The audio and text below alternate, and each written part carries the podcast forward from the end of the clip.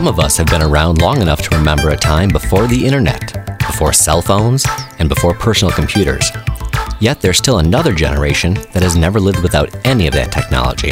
Whichever group you're in, computers and the digital era have revolutionized the way we live our lives. On today's CTSI Discovery Radio, we'll look at how the computer age and sharing biomedical data has changed the way we do research, how quickly we can do it, and have a more profound outcome. Meet the people who are making it happen next. We are the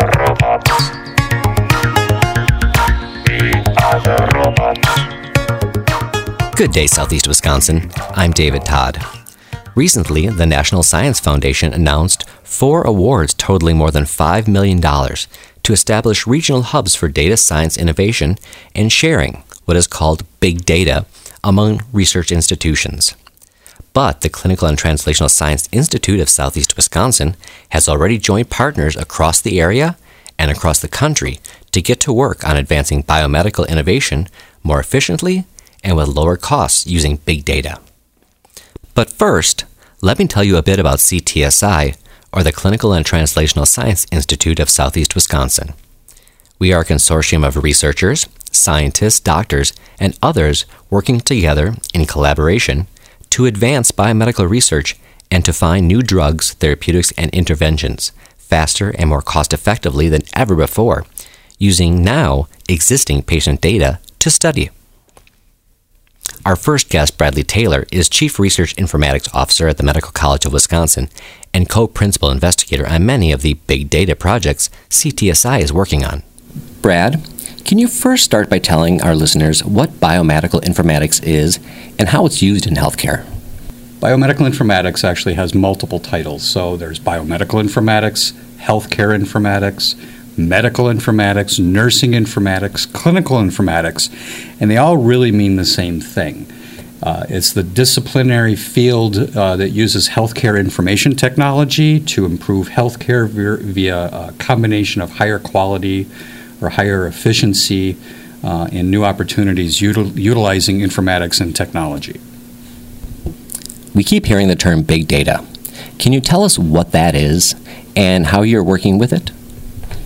So big data is actually a culmination of information being collected from various healthcare information systems. So it's really large amounts of fast-moving, semi-structured and unstructured data that cannot be handled by traditional data management tools, mostly due to its complexity. When we think of big data, we think of data in using the 3 V's: volume, velocity, and variety. So how is the velocity of the data coming at us? Is it batch? Is it real time? Are we talking about megabytes or terabytes or petabytes of data?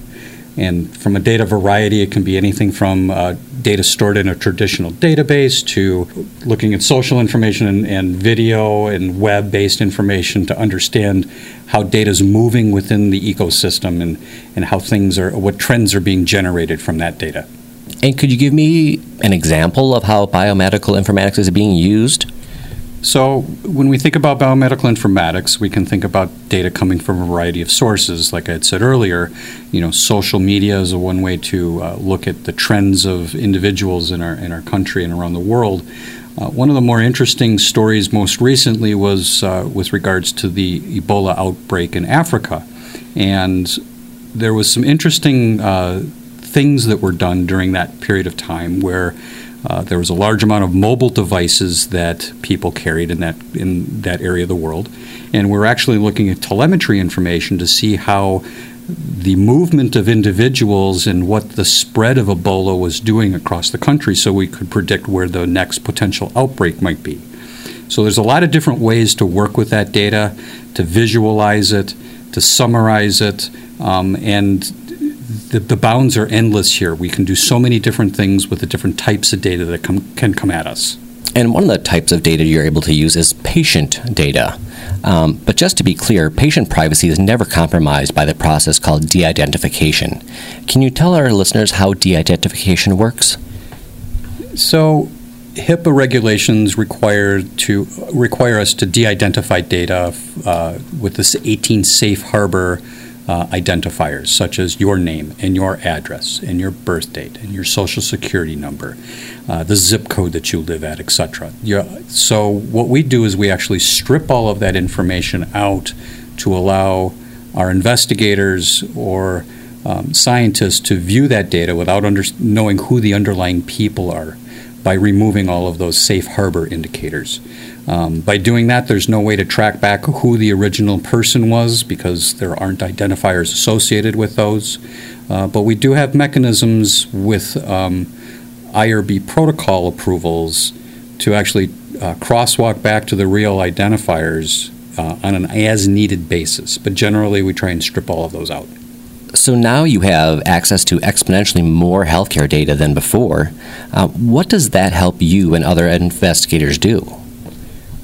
So understanding what our population, patient population within our healthcare system looks like is one thing. But when looking at, let's say, the state of Wisconsin population health, if we start aggregating data across multiple health systems, we can now visualize our patient populations to understand where there might be pockets of disease that we would need to understand better, so there's more research can be focused in that area. We can understand immunizations and look at how the immunizations are affecting outcomes for certain patient populations. So larger data or healthcare data allows us to be able to visualize and look at outcomes for greater populations, to look at norms as opposed to our smaller healthcare system here in southeastern Wisconsin. So we can look across multiple states or across our entire state population. And the medical college and CTSI are part of several large data consortiums. Can you just tell me a few of those? So we're part of something called the March Consortium, which is the Midwest Area Research Consortium for Health. It includes multiple CTSAs, such as the Indiana University, Mayo Clinic, the Ohio State University, University of Minnesota, University of Wisconsin-Madison, just to name a few. I think there are some others that are looking to join that at this point. We're also part of something called the PCORI, or Patient-Centered Outcomes Research Institute, CDRN, or Clinical Data Research Network, specifically the Greater Plains Collaborative within those networks. And that includes 12 academic medical institutions now. So our networking opportunities have greatly expanded, and our opportunities for looking at rare populations as well as population health across the Midwest region has been significantly enhanced over the last couple of years. I was going to say, that sounds like an incredible expansion of resources. Yeah, it is. I mean, these are some very unique collaborations. NCATS and as well as PCORI, another funding stream from Congress, have really started to push these collaboration opportunities and multi-institutional collaborations to make sure we're looking at diverse populations across the wider region so we can understand healthcare outcomes. And lastly, the use of big data is being encouraged by the National Center for Advancing Translational Science, or NCATS. What have you seen change over the past few years coming out of the NIH, NCATS, the National Science Foundation, the CDC? How are they forwarding the use of big data? So I guess if we look at data being collected over the last, actually, couple of decades, and I know you said the last couple of years, but over the last couple of decades, we've seen just an absolute explosion of biotechnology information. Give you a couple of examples here. Data storage in 1990 could fit on about 3 floppy disks, and today we're looking at about 400 million four-drawer filing cabinets to store that information. So based on that, these collaborations across our institutions are really important, and NIH has been issuing BD2K, or Big Data to Knowledge Awards, over the last couple of years. So we're really looking to enable the data that we've been collecting and allowing ourselves the opportunity to analyze that data and develop new software methods for interrogating that information. They're enhancing training around utilization of big data, again, new techniques, and then creating centers of excellence across the country. So there's a lot of knowledge around big data itself, but how do we utilize it is kind of a growing concern. And NIH is really looking at creating opportunities for us to utilize that data in a better fashion and improve the outcomes of our patient populations. Brad, thank you so much for your time and sitting down for us. I really appreciate it, and it sounds like you've got a great team that's doing some excellent work in advancing science, just as our mission is. Thank you so much. I appreciate it. In 2013, the National Center for Advancing Translational Sciences, or NCATS, along with Life Technologies Corporation, announced that, for the first time, large-scale data on biomedical makeup of small interfering RNA molecules are available to the public. Since then, NCATS has been a big proponent of data sharing. On the other side of this break, we'll meet Dr. Jay Urbane of the Milwaukee School of Engineering to tell us how engineers are getting into the work of biomedical informatics. That's next.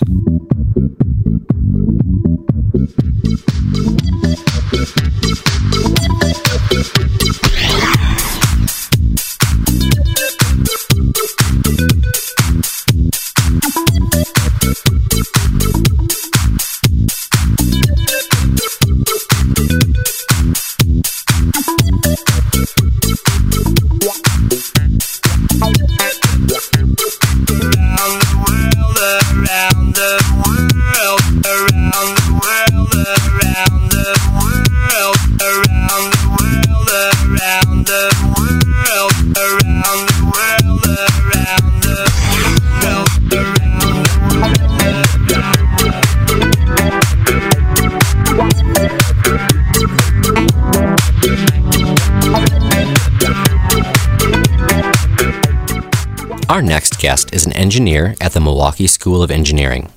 Dr. Jay Urbane is an associate professor in the Department of Electrical and Computer Engineering at MSOE and a leading member of the CTSI team. Dr. Urbane, you're a co-principal investigator on the CTSI grant and several others that support the use of de-identified data and natural language processing. How does having that as a resource help you and others in research? Well, to start with, I developed a de-identification software, and I used the de-identification software to further develop it. It may sound a little crazy at first, but we started off with samples of data from Freider Children's Hospital to develop and to test the de-identification software. And when we notice something's not working, I basically take those examples that have been already de-identified, and I've written some software to actually regenerate those as patient records, but with false names and things like that. So actually one real principal use for me is to further develop the de-identification software itself. Other things I've been working on are search techniques, so we can both do integrated search of both the discrete data in the data warehouse as well as the unstructured text in a uniform way. So there's many things along that and augmenting that search capability we've been working on. So like one thing is identifying medical concepts in the text, identifying, perhaps things like heart rate risk events associated with particular cohorts of patients, okay. For example, diabetic patients. There's a lot of things in the text. There's a lot of knowledge there that isn't captured in discrete database fields. Mm-hmm. Another physician, Meredith Adams, is interested in identifying attributes of pain for patients, let's say, that have lower back pain and might be on opioids and things like that, and studying how that's affecting them. When you said that you had developed some de-identification software to help you further develop de-identification software, how do you actually do that process? How do you take a patient record and take away all the personal information? Is there a process? Is there some sort of a logarithm or something like that? Yeah, basically it has multiple steps to it. So basically, for my development, my colleagues in the biomedical informatics group, like George Kowalski, Brad Taylor, Glenn Bushy, they've helped with this a lot. I initially evaluated existing systems as best I could, but the existing systems had trouble with the data that we have at Freighter and Children's, and also had performance problems. So we have like over 48 million patient records, and it would take us weeks, if not months, to de-identify everything. And then once we had it working well on the benchmark data set, we moved to real data. And to evaluate it on real data, it's pretty time-consuming. We identified 48 different cohorts of patient records, and clinical notes vary a great going from one clinical domain to another. How they abbreviate things, how they write, the kind of grammar they use is really different. So we sample data from each of these 48 groups of data, and then we carefully inspected 1,000 samples randomly selected from each of these groups randomly.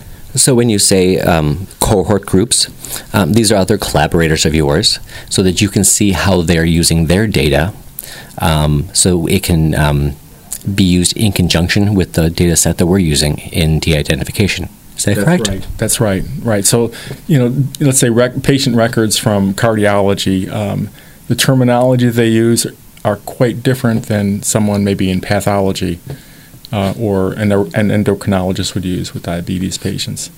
Okay, so that's how we develop the software, and then there's a number of software stages to do it. So basically, we each record in, we turn into sentences, and then we take the sentences and turn them into tokens, where we determine things like part of speech, and we look for noun phrases. And those noun phrases essentially are candidates for maybe a disease name that might be useful to keep in there, but it could be a patient's name.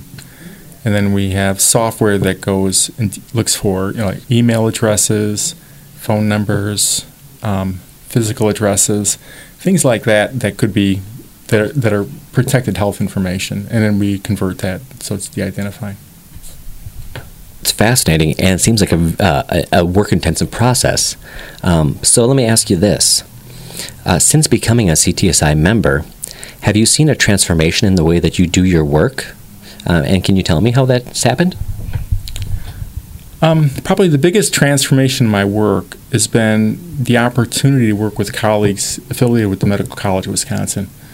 That's been a really positive experience.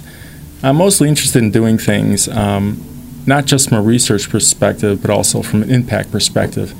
And I really like the mission that they have and the kind of applications that they're working on. So I'd say first and foremost, it's the opportunity to work with these colleagues. And it's just like this 1 + 1 = 3 kind of equation. You get a computer scientist together with a research physician and maybe another IT person. Just good things happen because you look at the problems from different perspectives and you bounce these ideas off each other. And it's a real positive experience. So I'd say that's that's good. The other thing is, I myself have actually filled out a CTSI data evaluation form, and that way I'm able to access large number of patient records that I can use for further natural language processing and search development. Physicians have come to me and they said, well, how can we find this kind of information in the text in a patient record? So using that de-identified data, I can say yes or no, and I can say how difficult it'll be. So that helps foster their research as well. In addition to CTSI fostering the collaboration, since you've been able to work with large amounts of data, has it expedited your work? I'm more in the supportive role, so I think with me and other colleagues at the Biomedical Informatics Group, it's helped facilitate the work of others. Now, I guess it really has, if you think about it, by just filling out a data evaluation form as opposed to going through a whole internal review board process. That saves a lot of time. It's a huge time savings.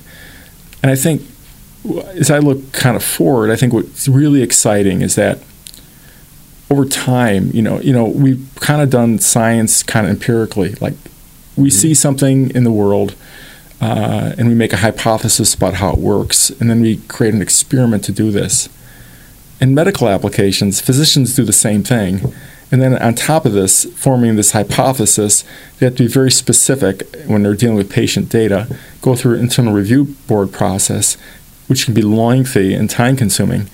And then things may not work, and maybe they didn't select the patients and things like that, or maybe they have to go back and read patient records. Now with a warehouse and with de-identified, you don't have to go through that whole internal review board process, and you can evaluate hypotheses much more quickly And in fact, that's the whole idea, I think, behind this whole notion of like e-science is that it's not just empirical. People can maybe use the data interactively and generate their own hypotheses in that way without actually having to formulate the experiment first, but interactively work with the data. You know, they don't have to go out and get a clinical trial going, all this other stuff. They can just work with the data directly and see how well it pans out. And they can almost get pilot data for a beginning of a research study from using the data that's available to us. Yeah, it's kind of really kind of flipping things around, you know, designing a study, then getting an IRB, and then actually doing a clinical study to get the data you want. Well, that data may already exist for you. That's pretty positive. That's pretty interesting. Yeah. Jay, is there a specific example that you can share with me of how you've used data to expedite somebody's research study? With a Dr. Truitt and a Dr. Knudsen, we put a grant together last year, and we wanted to see if we can identify heart risk events. And using the de-identified data, I was able to come up with some basic ideas for algorithms and see how well it worked. And then we subsequently took part in an I2B2 NLP challenge to do such a thing. So having access to that data allowed me to try these things out really pretty efficiently. Okay, I have to ask you, what's an NLP challenge? Oh, okay. So different consortiums, they put together academic challenges. They don't like to use the word competitions to see how well your algorithms work. Gotcha. Dr. Urbane, thank you so much for your time. I appreciate you sitting down with me. And I really appreciate your excitement around using data and collaborating with the other partners of the CTSI. Thank you very much. One more quick break, and we'll introduce you to Dr. Russ Waitman from the University of Kansas Medical Center and another partner of the CTSI. One is the loneliest number that you'll ever do.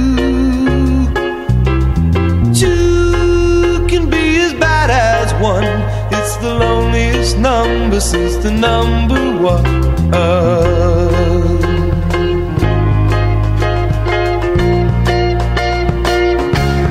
Number one is the loneliest number. One is the loneliest number. One is the loneliest number that you'll ever do. Number one.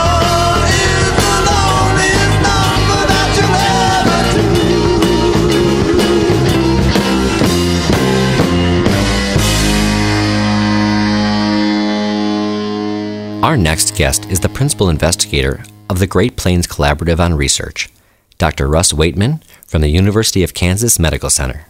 Dr. Waitman, as PI for the PCORI Great Plains Collaborative and the Director of the Biomedical Informatics at the University of Kansas CTSA Hub, how has collaborating with big data impacted the work or the amount of studies that you're able to support over the course of a year? That's a good question. I would say we're seeing really an ability to support investigators in a way they couldn't do before. So I'll give you some examples. Excellent. Previously, to do a lot of these studies, it depended upon chart abstraction. So poor students would have to go around and look at charts to pull data together. Mm-hmm. So they would never even be able to do the types of studies they can conduct today on hundreds and thousands or hundreds of thousands of patients.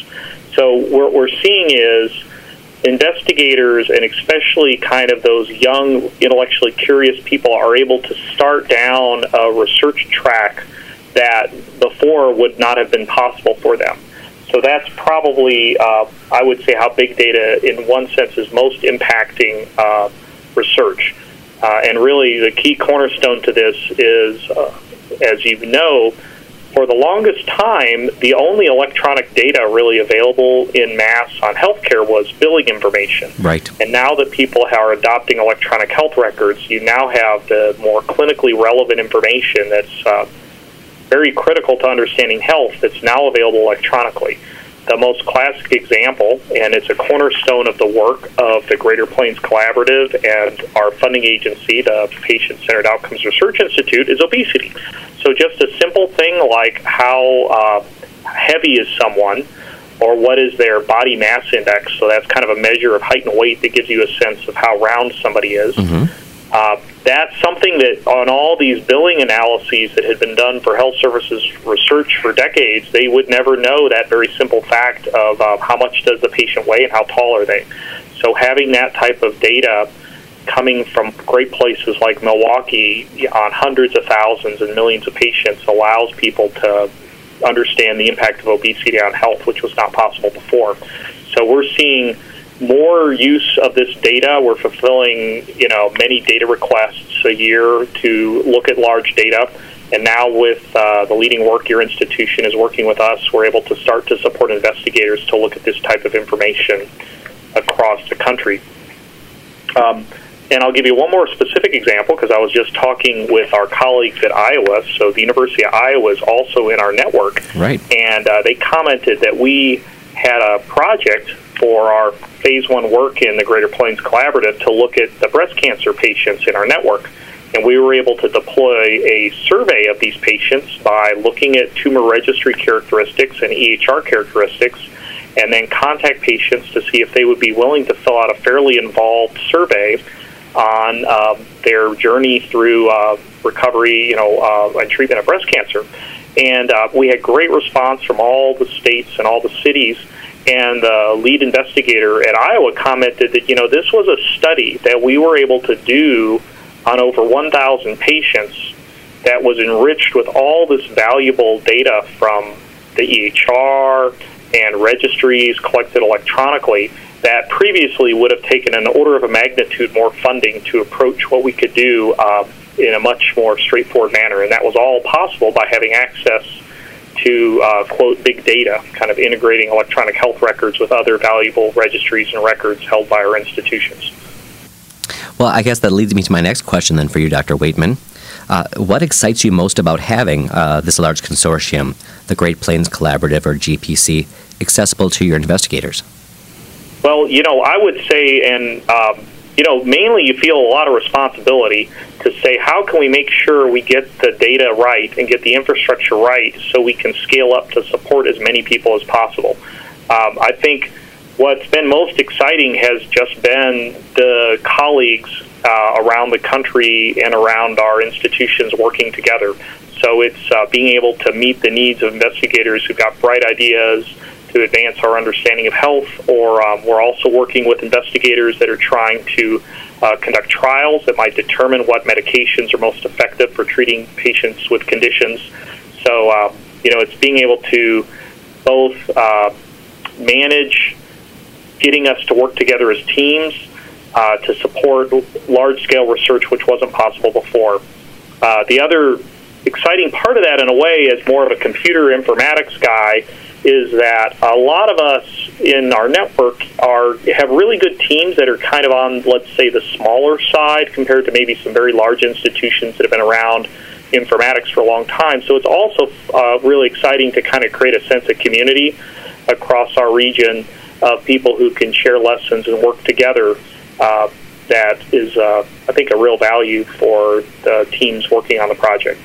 So in addition to all of the information you now have at your fingertips, it's really the ability to interact with other biomedical informatics people from around the country that really has your investigators energized about this collaborative.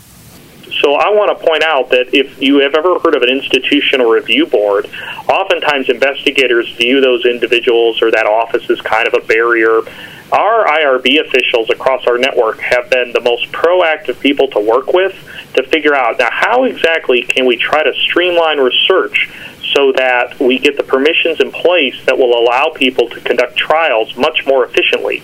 So instead of, if you wanted to do a trial at 13 different centers, you'd have to submit IRB paperwork through 13 different offices. If we can get people to come together and agree to have someone act as the lead, that type of streamlining and working together as a community of regulatory officials is hugely valuable and hugely exciting to see that type of work happening. Similarly, to get our legal attorneys together across our sites to work together on what's an acceptable way to manage sharing of data is hugely important to building kind of the legal foundations and the regulatory foundations that enable our investigators to work together. So doing this in collaboration really has expedited and made it much more efficient for your investigators and for all the colleges and universities and research facilities involved. Yes, and I will say, you know, we just finished our 18-month initial phase, so may still be a little bit rough around the edges at times, you know, in terms of having the processes totally refined, but without this type of project, there was not anything initially on the horizon that would really make it easier for investigators to kind of plug in and work together. So the whole project has really, I think, catalyzed work across not just a region but across the country in terms of how we can align our information but also align our processes to allow investigators to connect to each other. It's been really amazing to work with the folks up there in Milwaukee and across the upper Midwest. Specifically, your team and the collaboration there in Milwaukee between the medical school and the School of Engineering with Dr. Urbane has been really neat. You know, we're one of the pilot sites to try to take their methods for de-identifying notes. We're re-implementing that software that he developed and shared with us.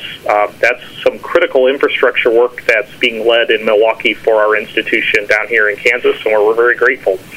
Well, Dr. Waitman, I thank you for your time, and I thank you for your enthusiasm. You really have an energy and an excitement around this, and I think it's appropriately placed because this is very important information for our researchers. Right. Well, thank you for spending time with me.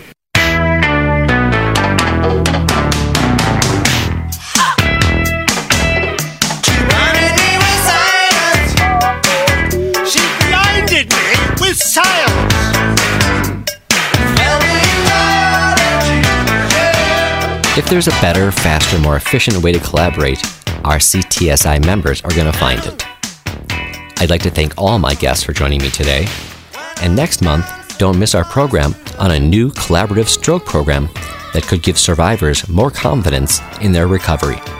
Until then, CTSI, or the Clinical and Translational Science Institute of Southeast Wisconsin, is an 8-member consortium, including Children's Hospital of Wisconsin, Froedtert Hospital, Blood Center of Wisconsin, and the Clement J. Zablocki VA Medical Center, as well as the Medical College of Wisconsin, Milwaukee School of Engineering, Marquette University, and the University of Wisconsin at Milwaukee. All 8 institutions work together to accelerate the discovery and development of new treatments and interventions that will improve our community's health.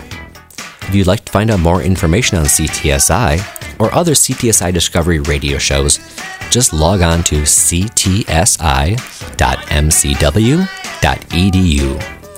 There you'll find more than a dozen programs on research and the community.